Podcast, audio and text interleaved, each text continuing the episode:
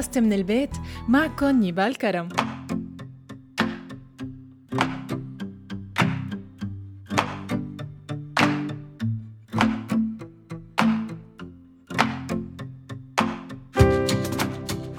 مرحبا. ممكن يكون الأهل سبب تعاسة أطفالهم على الرغم من حسن نواياهم لقيت هذا الموضوع بيستحق الحكي عنه والتفكير فيه.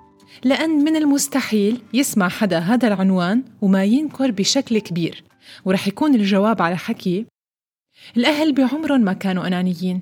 الأهل بيحبوا بيعطوا بيضحوا. وهي السيطرة هي خوف وهذا حق الأهل. أكيد بيهمني نوه إنه هاي الحلقة ما بتشكك أبداً بحب الأهل لأولادهم. هذا موضوع خارج النقاش. لكن هاي المحبة عند البعض بتترجم بطرق غلط كتير. والفكرة الأساسية هي حبنا لأطفالنا كيف بيجعل منا ناس أنانيين ومستغلين بدون ما ننتبه. يلا خلونا نبدأ.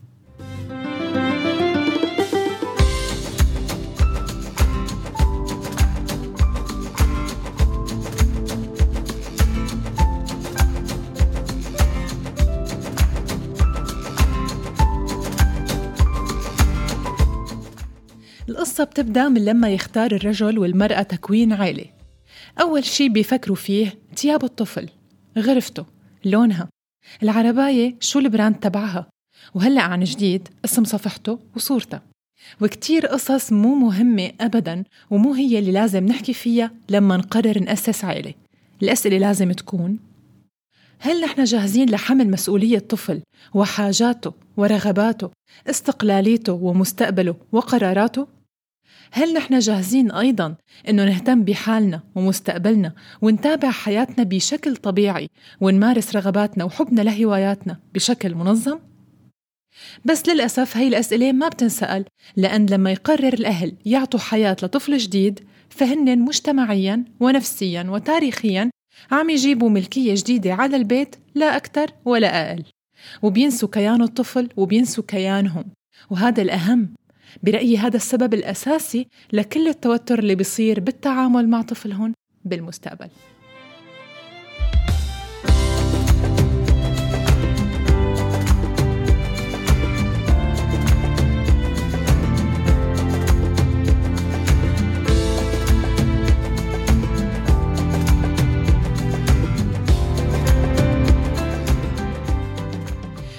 ما بيفرق الكتار من الأهالي بين توجيه ومصاحبة الأبناء وخصوصاً بفترة المراهقة وبين فرض سيطرتهم عليهم ومحاولة تسييرهم حسب رغبتهم ورؤيتهم للحياة. وحسب دراسة حديثة أجريت على مدار خمس سنوات من 2010 لل 2014 على طلاب المدارس اكتشف الباحثون أن تسلط الوالدين وتدخلهم بحياة أطفالهم بخلي الأبناء أكثر ميل للمبالغة بانتقاد نفسهم والأسوي عليها.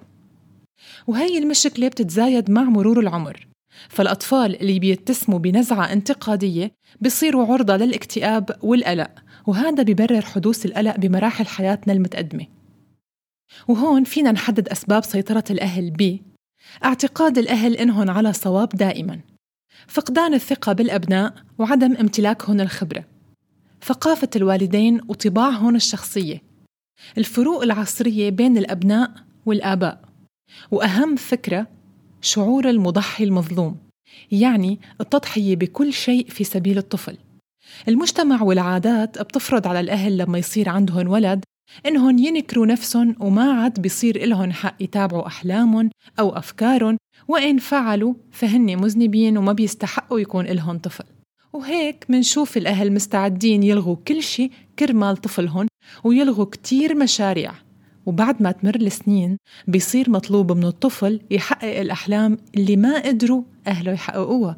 وهو مجبور طبعا لأنهم ضحوا مشانه. زائد إنه بيصير مطلوب منه قدام كل خطوة بقرر ياخدها يرجع خطوتين لورا كرمال شعور الذنب يلي تحمل عليه بدون ما يعرف كيف وليش.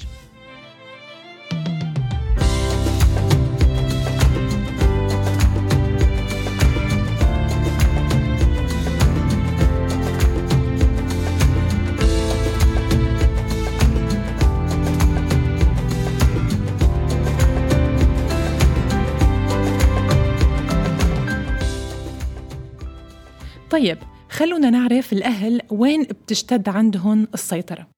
واحد بالخيارات العلمية أي فرض تخصصات معينة على الأولاد. حسب إحصائية أجريت بالوطن العربي أكثر من 10% من الآباء بيتدخلوا برغبات أبنائهم الدراسية طبعا هذا بالنسبة للذكور. أما الإناث ف40% منهم بيخضع لتدخل الأسرة باختيار رغباتهم حسب الظروف والعادات اللي بتحكم المجتمع. طبعا وجود ثقافة أعطت مكانة خاصة لخريجي ما يعرف بكليات القمة خلت الأهل يبذلوا كل جهدهم ليلتحق ابنهم فيها مهما كانت التكلفة. زائد التباهي بالمجتمع والوصول لمظهر اجتماعي مناسب كلها عوامل بيكون ضحيتها الأبناء.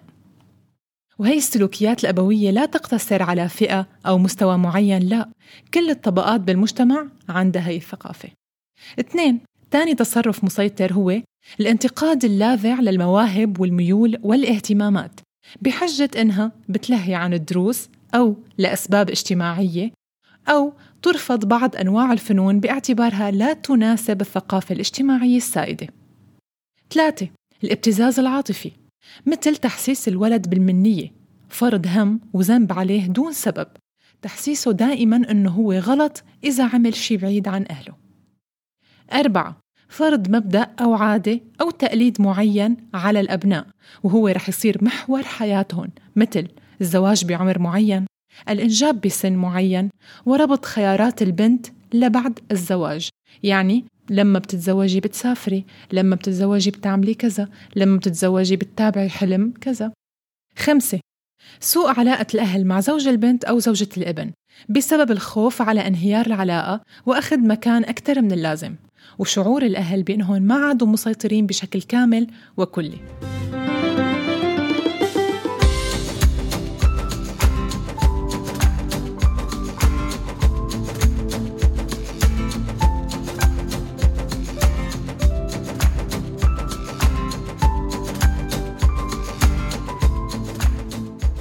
طيب شو بيعمل الأهل ليسترجعوا أطفالهم؟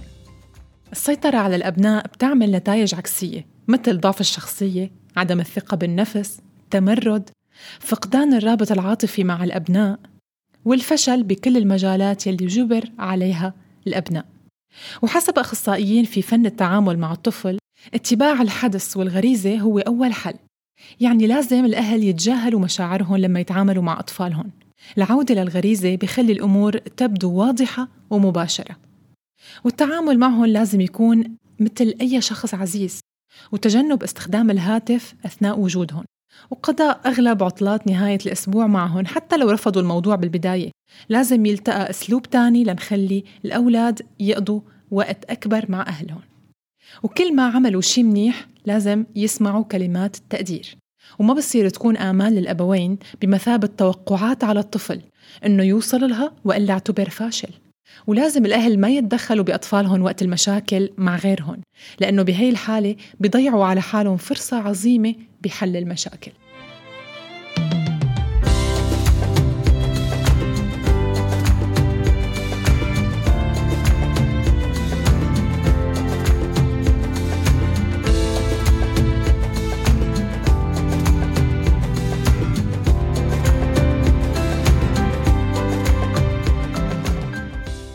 ومثل ما انتبهتوا بأنه بهي الحلقة ركزت أنا على البداية فرح أرجع أركز أيضا على البداية وأقول تربية النفس والاستعداد بكامل روحنا وعقلنا لأي خطوة بحياتنا مهم جدا. لهيك لازم نكون مستعدين أكثر لمشروع إنجاب طفل وهون أنا رح سميه مشروع حتى لو الكلمة استغربتوها لكن هو مشروع. ولازم نكون مستعدين إله ونعلم حالنا المسؤولية. نركض وراء أحلامنا وأهدافنا خطوة بخطوة وما نعمل شيء إلا ونحن متأكدين إنه هي رغبتنا وشعورنا نحن. الأنانية والسيطرة مشاعر مؤقتة ومزعجة.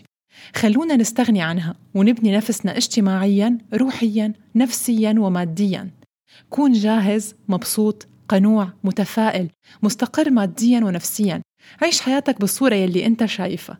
وخليك ماشي بحلمك دراستك واقعك الاجتماعي. وقتها بتكون جاهز تربي إنسان بدون أنانية وبدون سيطرة. وفي جملة لجبران خليل جبران بتقول أولادكم ليسوا لكم أولادكم أبناء الحياة المشتاقة إلى نفسها. بكم يأتون إلى العالم ولكن ليس منكم. مع إنهم يعيشون معكم فهم ليسوا ملكا لكم. تستطيعون أن تمنحوهم محبتكم. ولكنكم لا تقدرون أن تغرسوا فيهم بذور أفكاركم لأن لهم افكارا خاصة بهم وفي طاقتكم أن تصنعوا المساكن لاجسادهم ولكن نفوسهم لا تقطن في مساكنكم.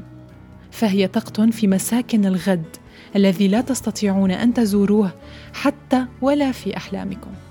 وإن لكم أن تجاهدوا لكي تصيروا مثلهم ولكنكم عبثا تحاولون أن تجعلوهم مثلكم. طبعا بتمنى أسمع آرائكم ونقاشكم حول هذا الموضوع على الصفحات الرسمية للبودكاست أو عن طريق الرسائل وال message مباشرةً. بودكاست من البيت كنت معكم نيبال كرم. للقاء قريب وحلقة جديدة. بشوفكن على خير يا رب. bye bye.